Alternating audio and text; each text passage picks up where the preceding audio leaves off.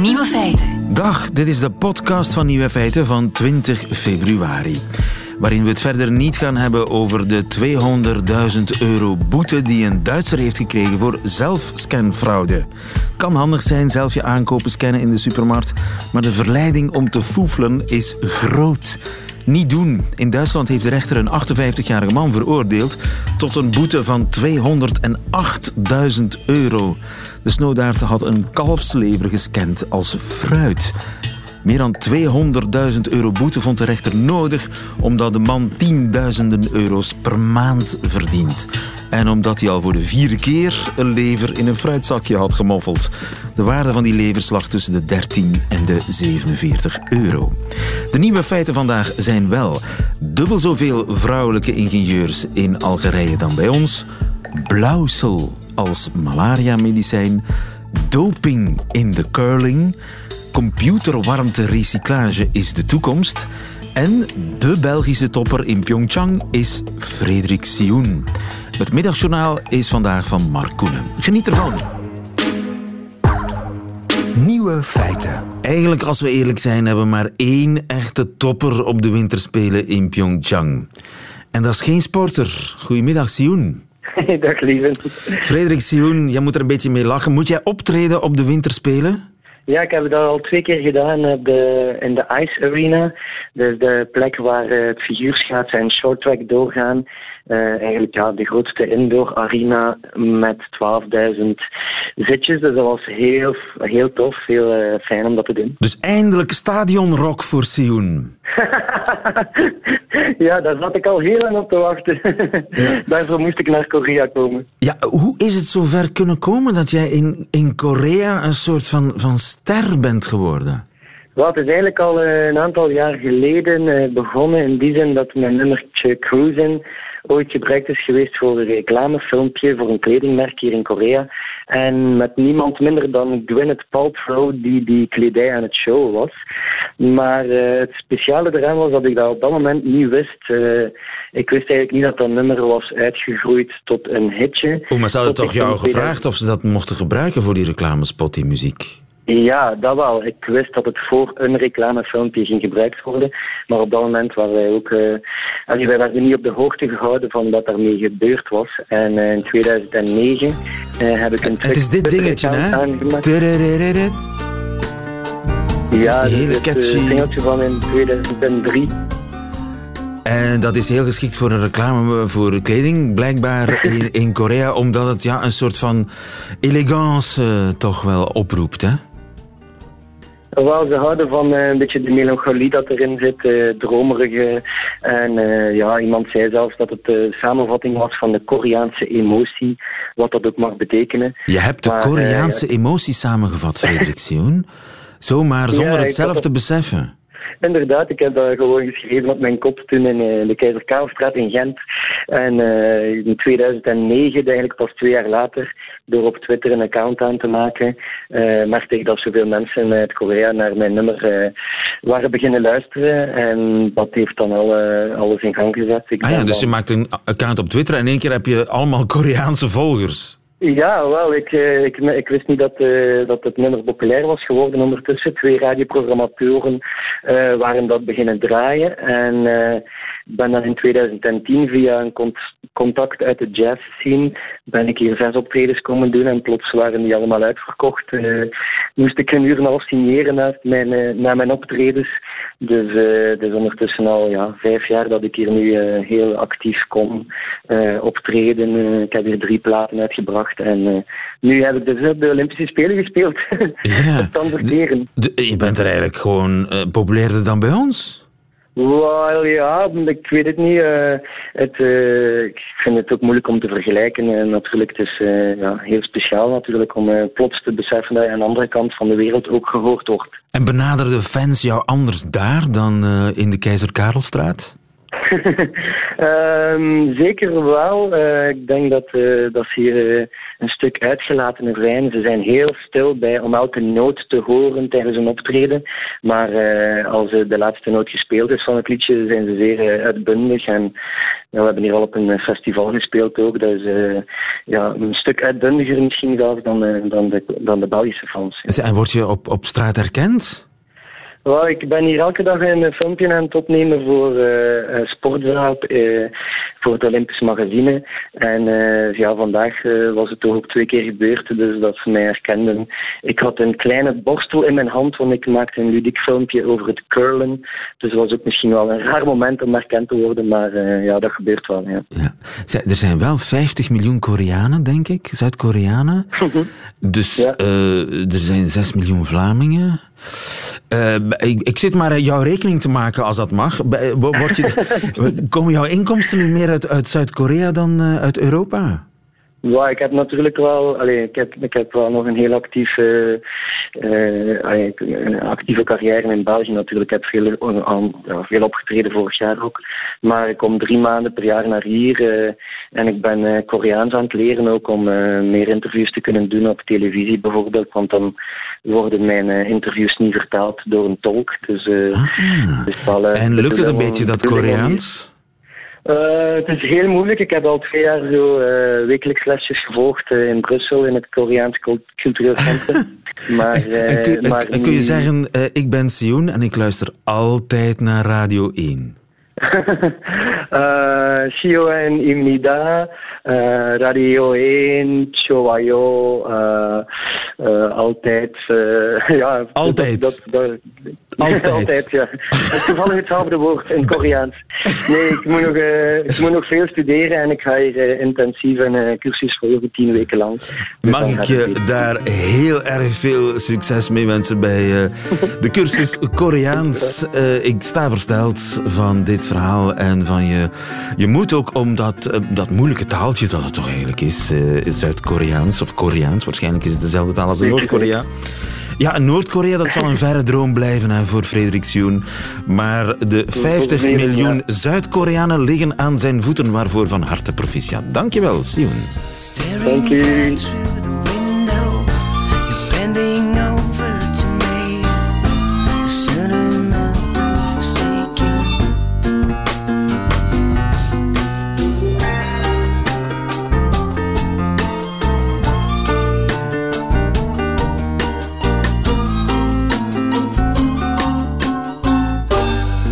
Geschreven op zijn eh, kamertje in de Keizer Karelstraat in Gent in 2009 om precies te zijn.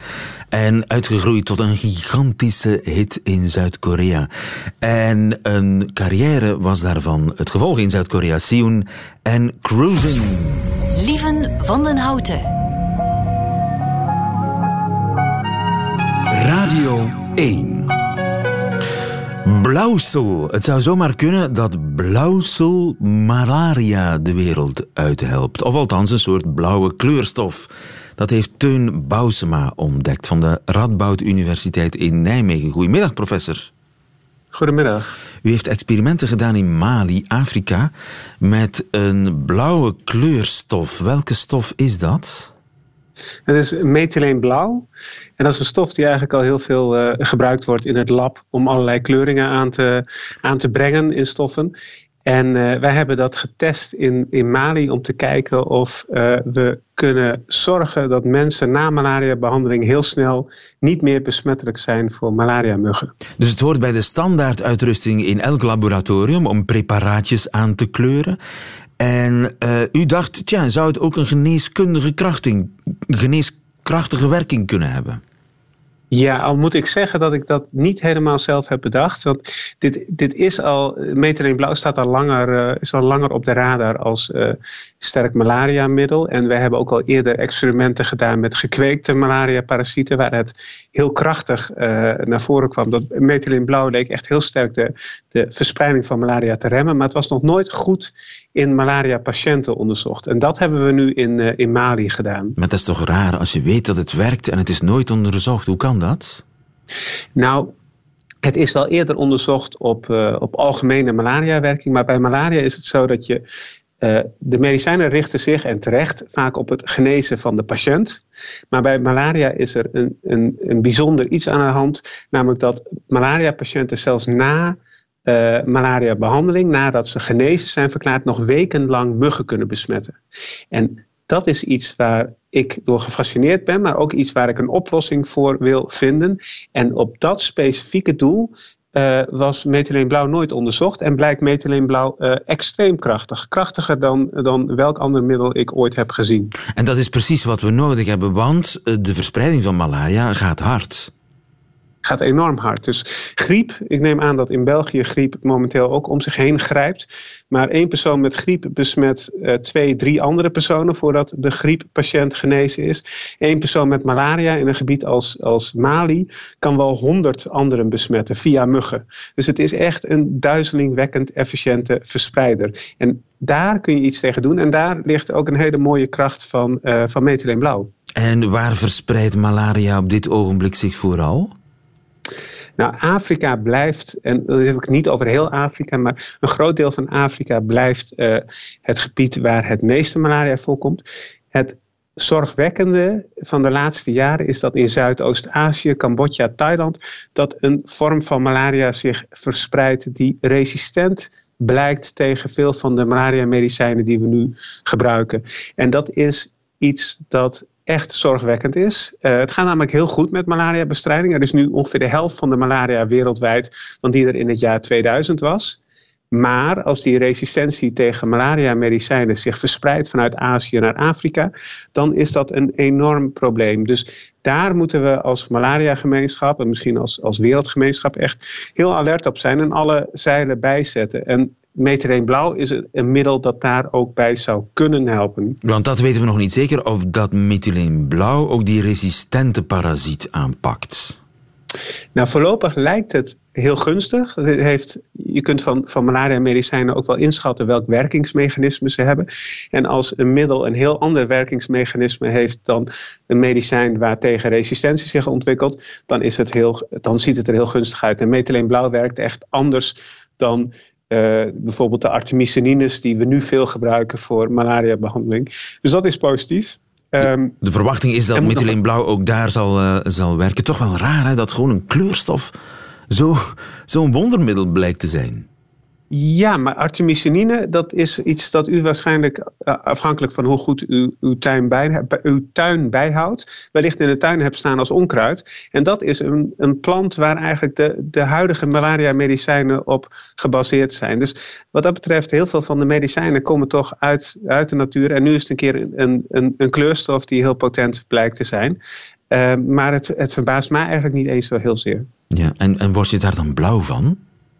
Uh, je wordt er zelf niet blauw van. Je, je oog wit kan wel een beetje blauw kleuren. Ik heb het zelf, dat mag eigenlijk niet, maar als wetenschapper ben je ook soms wel eens een beetje op jezelf aan het experimenteren. Ik heb het zelf ook wel eens geslikt om gewoon te kijken wat er gebeurt. Want ik wist dat blauwe urine een, uh, een bijwerking is. En dat is inderdaad frappant. Je krijgt er goed blauwe urine van. Dus dat is een bijwerking die, um, die totaal niet schadelijk is, maar wel, uh, wel wat uitleg vergt. En dat, dat verklaart misschien waarom het niet eerder uh, is ingezet in malaria. Omdat je blauwe ogen, blauwe plas, dat lijkt nogal ja, op zich niet gevaarlijk, maar misschien vinden mensen dat raar. Nou, dat, dat is, daar hebt u gelijk in. In, in, in de jaren 40 is het ook, uh, waren deze klachten er ook en is men ook overgestapt op eenvoudige middelen. Maar nu de eenvoudige middelen toch lijken te gaan haperen, is het natuurlijk een goede reden om verder te kijken. En misschien ook te kijken naar een combinatie van de huidige malaria-middelen met een middel als methyleenblauw. Om niet alleen de patiënt goed te genezen, maar om ook te zorgen dat de patiënt niet een bron is voor volgende besmetting. Snellere genezing en ook minder besmettingskans achteraf. Alleen maar goed nieuws van uh, het nieuwe malaria-middel dat gebaseerd is op een blauwe kleurstof. Dankjewel, Teun Bousma. Helemaal helder. Goedemiddag.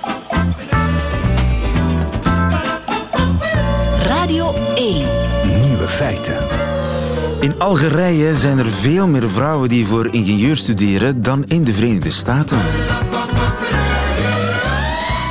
Gijsbert Stoet, goedemiddag. Goedemiddag. U bent professor psychologie in uh, Leeds en u heeft een half miljoen tieners gevolgd in 67 landen.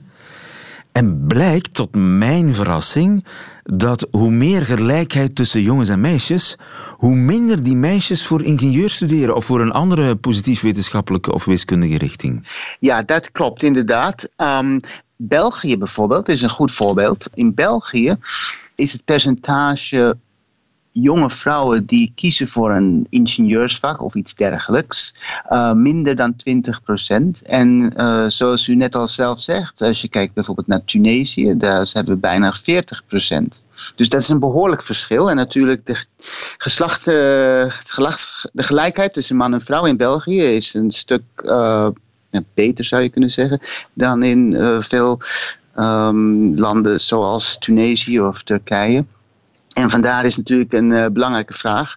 Hoe komt dat nou eigenlijk? Ja, dat wou ik net vragen. Nou, wat we al weten is dat over het algemeen uh, mannen en vrouwen hebben verschillende interesses voor verschillende vakken. En zeker ingenieurschap is, is een goed voorbeeld daarvan.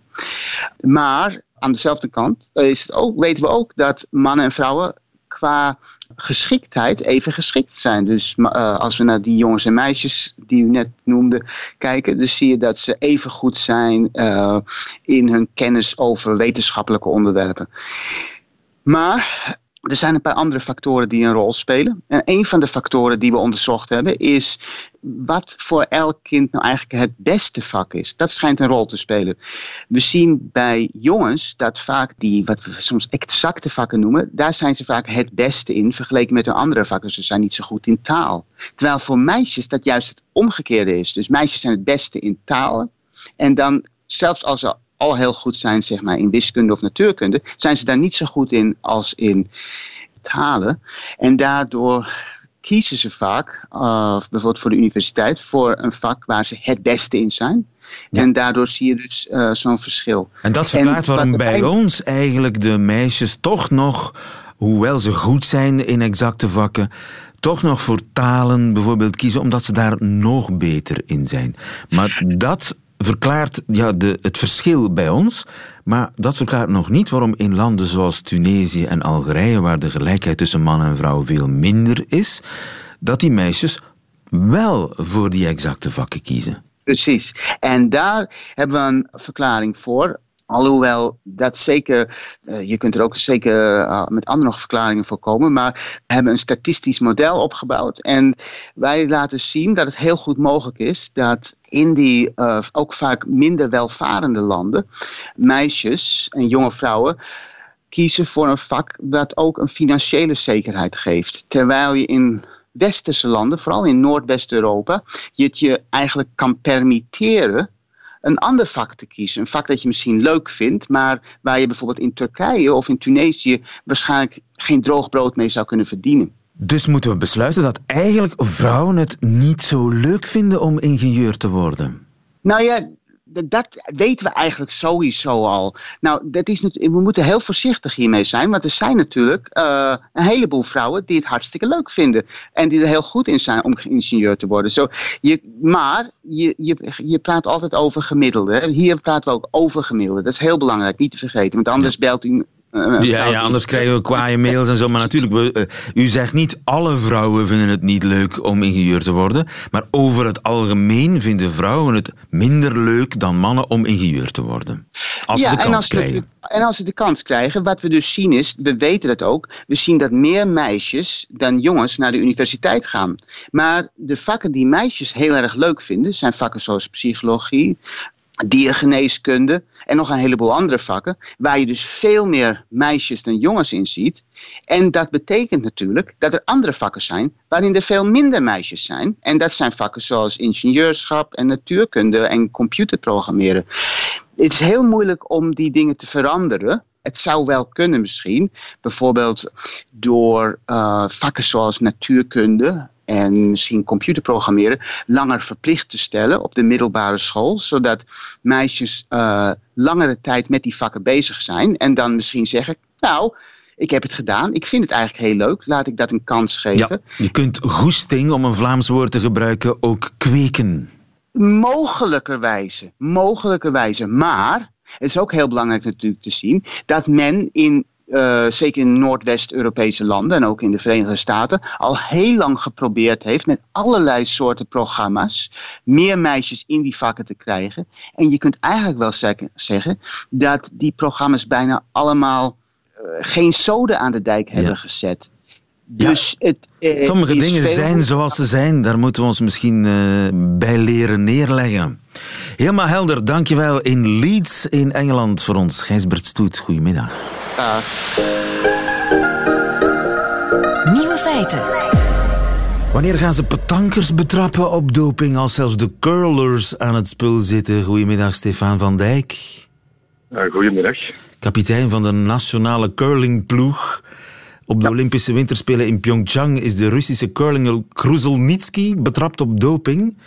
Nu, curling is niet zo bekend, hè? Het doet mij een beetje aan petank denken. Is dat terecht?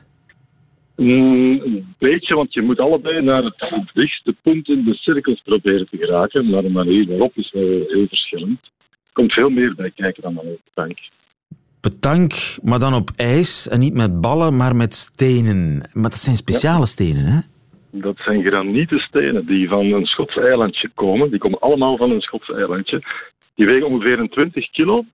Die zijn allemaal dezelfde afmeting en die worden dan geschoven over het ijs naar het ja, dichtstbijzijnde punten, die ronde cirkel. En alleen die steen van dat Schots eiland heeft de juiste eigenschappen? Ja, die kunnen tegen een stootje, om het zo te zeggen, als die tegen elkaar knallen, dan, dan barsten die niet. Dan, uh, dan zijn die sterk genoeg om die, ja, die impact op te vangen. En die steen die moet op een bepaalde plaats belanden, dat is de sport. En de baan van die steen kun je beïnvloeden door ja, als een gek te beginnen vegen op dat ijs. Hè? Absoluut, ja. En zit daar het atletische van de sport, in dat vegen? Daar zit uh, de, de kracht van de sport in. De sport vergt veel tactiek en techniek, maar in het vegen daar zit uh, de kracht van het sport. Want het vergt toch wel heel wat kracht om ja, zoveel mogelijk druk op je borstel te zetten op het ijs en zo snel mogelijk te bewegen gedurende 10, 15 seconden. Dat, dat vergt toch wel heel wat kracht van je. En dan zit het vooral in de borstspieren. Die moeten zowel kracht hebben als flexibiliteit, als explosiviteit. Absoluut, Alright. En dat vegen, dat, dat, wat doet dat? Dat bepaalt de baan? Ja, als een steen wordt geschoven over het ijs, dan legt dat een bepaalde baan af. En als je juist voor je steen begint te vegen, dan maak je dat, uh, dat oppervlak een beetje warmer. En als dat warmer wordt, heeft die steen minder grip. En dan gaat hij een beetje verder. En dan gaat hij ook een minder curlen. Want een steen maakt altijd een curlbeweging. Vandaar ook de naam. Die gaat links of rechts wat curlen. En dan gaat hij iets meer rechtdoor. En dan gaat hij ook iets verder eindigen. En op die manier kan je je baan van je steen beïnvloeden door dat vegen. En als je doping gebruikt, kan je harder vegen? Dan kan je die kracht langer volhouden. Een wedstrijd duurt een, een twee à tweeënhalf uur. En dan kan je dat telkens terug opbrengen om toch tot het einde die kracht te, vol te kunnen houden. Dus in die zin verbaast het jou veel minder dan het mij verbaast dat er doping opduikt in de sport. Ja. Maar hopelijk is het een alleenstaand geval. Dankjewel, Stefan van Dijk. Ja, Goedemiddag en veel succes met het nationale team. Hè.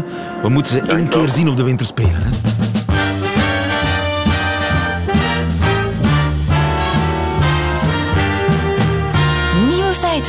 Kans dat uw huis eigenlijk in theorie gratis verwarmd zou kunnen worden.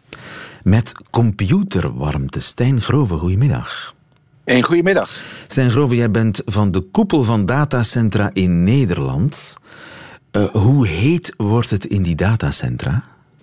Uh, nou, in die datacenter wordt het zo'n uh, 30 à 35 graden. En die, wordt, die warmte wordt gegenereerd door de computersystemen die in die datacenter staan. En dat is dus restwarmte, uh, die je normaal gezien gewoon loost in de lucht, neem ik aan. Maar zijn er al experimenten om ja, die restwarmte als het ware te recycleren? Komt dat al ja, voor? Ja, zijn, er zijn er zeker, en, uh, maar nog veel te weinig. En uh, wij zijn op dit moment al in Nederland op meerdere plekken bezig... waar we hele wijken verwarmen met deze restwarmte. Hele en wijken? Hele wijken, ja, correct. En uh, uh, het is ook zo zonde om die warmte niet te gebruiken. Juist in nu met de energietransitie dat we, uh, dat we heel erg goed moeten omgaan met energie. Absoluut, en zeker in Nederland waar men probeert af te kicken van het Groningse gas. Maar hoe doe je dat technisch? Blaas je dan die warme lucht gewoon door een buis de huiskamer in? Uh, niet helemaal. Nee, dat gaat via een, uh, uh, een stelsel van, van buizen waar een medium doorheen gaat, water. En uh, daar wordt die warmte op afgegeven en die wordt getransporteerd naar de huizen en uh, op dat uh, of kantoren. En daar wordt waar nodig die warmte nog even opgepiept naar 60, 65 graden als je er ook drinkwater van wil maken. Oké, dus je, je, de, de warme lucht, de warmte van die, die computers wordt eigenlijk eerst overgedragen op water. En dan pas gaat dat warme water naar de huizen. Het is me nog niet helemaal duidelijk hoe je warm water met lucht van 35 graden kunt maken. Maar... Nou, wij, maken, wij hebben een aantal warmtewisselaars. En daar leiden we die, uh, dat water langs uh, die warme lucht. En die warmte die wordt overgegeven. En uh, daarna transporteer je die, dat water ja. naar de huizen toe. Dus de, de warmte op zich is gratis, maar de infrastructuur lijkt mij nogal ingewikkeld. Dat is zeker uh, ingewikkeld. Hoewel warmtenetten zijn natuurlijk al uh, wijd verspreid. Alleen die zijn voornamelijk gebaseerd op restwarmte van energiecentrales. Die veelal kolen en gas stoken. En we willen af van het fossiel. En dit is een alternatief. En eigenlijk voor het verwarmen van je huis heb je ook niet veel meer nodig dan 30, 35 graden. Dat is eigenlijk al veel te warm. En die uh, datacentra, staan die op de goede plaats? Nou, in Amsterdam is een concentratie van datacenters. Daar zie je dat de meeste, ongeveer 70% van de datacenters in Nederland, staan in dat gebied. Het, eh, het, het grote Amsterdamse gebied. En uh, daar zie je dat er veel nieuwbouwplannen zijn rond die datacentergebieden. En dat is nou de unieke kans om uh, die datacenterwarmte te gebruiken. Maar dan zou je bij het bouwen van die nieuwe huizen daar rekening moeten mee houden. Want dat is een unieke kans om dat ja, buizenstelsel er ook uh, bij te bouwen. Absoluut. En daar zie je dan dat de business case dan gaat, uh, gaat lopen. Uh, als je heel veel bestaande uh, oude huizen moet aanpassen, dan zie je al heel snel dat de investering ja, niet echt opweegt tegen de verdiensten. Maar juist bij nieuwbouw zie je dat je vanaf, als je het vanaf het eerste moment aanpakt, dat je eigenlijk een heel goed alternatief hebt ten opzichte van fossiele warmte. En dus jij staat heel luid te roepen van jongens, jongens, ho, ho, ho, plannen aanpassen. Precies, ja. Wij zijn natuurlijk als datacenters zijn nooit opgenomen in uh, planologische plannen. Uh, wij zijn pas 15 tot 20 jaar oud. Maar we zijn wel elementen, ja, iedereen gebruikt het internet. En wij gaan niet weg. Dus daar moet je rekening mee houden. En het geeft kansen om dus ook met alle doelen en ambities die steden hebben om van het gas af te gaan, fossiel, geheel fossiel te worden, biedt het kansen om, om nu echt die, die verandering in te gaan. Die verandering in te gaan, uh, hoeveel, stel nu dat je alle computerrestwarmte zou gebruiken om huizen te verwarmen. Hoeveel gezinnen ongeveer in Nederland zouden op die manier het warm kunnen krijgen? We hebben uh, eigenlijk dat uitgerekend van waar we dan op zitten. En op dit moment kijken we zo naar 1 miljoen huishoudens waar we dan op termijn aan, uh, aan warmte kunnen, aan kunnen leveren. 1 miljoen, maar, dat is een gigantisch cijfer hè? Dat is een gigantisch cijfer. En uh, met het besef dat wij als industrie zo hard groeien dat we over vijf jaar waarschijnlijk 2,5 keer zo groot zijn. Dus dat geeft ook weer de potentie en ook de urgentie om nu al slim te gaan nadenken als, uh, om datacenters te zien als uh, warmtebron voor de toekomst. Dus die datacentra die moeten vooral dicht bij grote steden aan blijven zitten. En uh, waar mogelijk moet er al uh, bij nieuwbouw mee rekening gehouden worden. En we moeten dan misschien toch al eens beginnen cijferen hoe dat zit met uh, bestaande huizen, of we die niet kunnen aanpassen. Maar iedereen slaapt op dit moment nog, hè? dus dat, iedereen moet wat dat betreft een beetje beginnen wakker worden. Precies, en daarom eh, maken we veel, uh, veel lawaai. En uh, laten we dit zien, laten we dit, maken we dit kenbaar. Want het is zo zonde om die energie, ja, om daar een eindpunt van te maken bij datacenters. Soms liggen de oplossingen voor je neus. Stijn Groven van de koepel van de datacentra in Nederland mag ik je hartelijk danken voor dit gesprek. En veel succes verder. Goedemiddag. Dankjewel.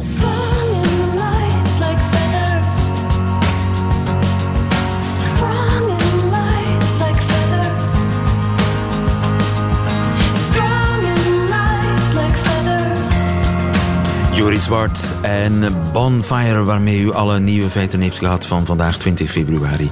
Behalve die in het leven van media-expert Mark Koenen. Nieuwe feiten.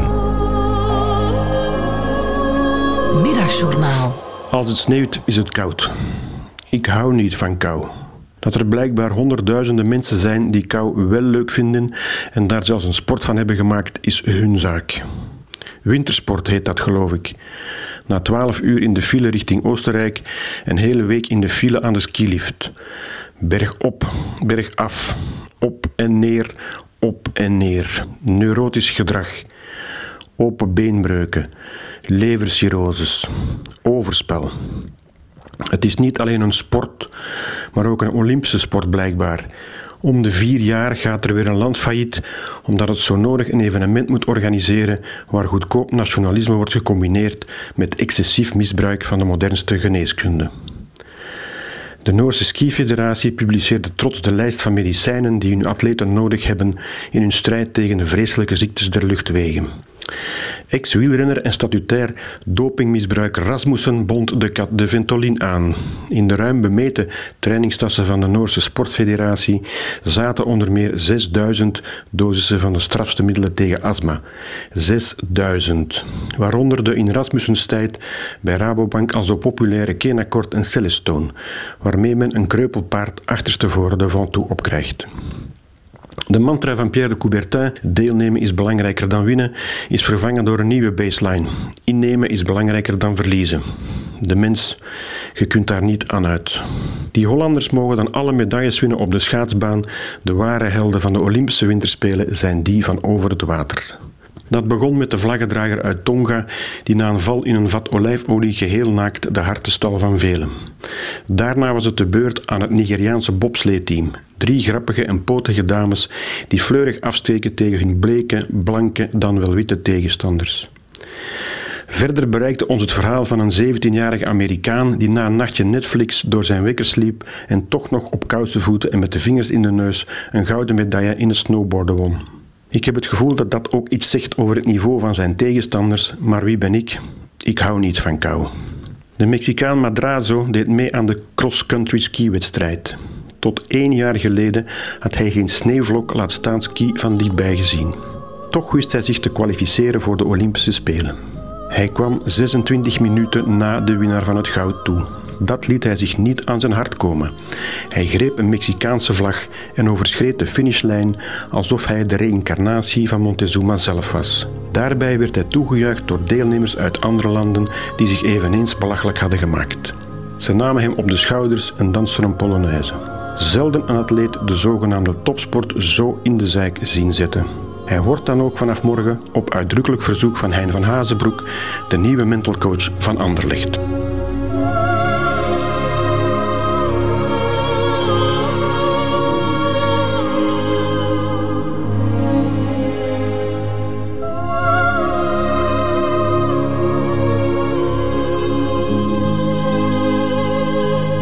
Het middagjournaal van Mark Koenen. U hoorde de podcast van Nieuwe Feiten. Je vindt er nog veel meer op radio1.be en op alle gebruikelijke podcastkanalen.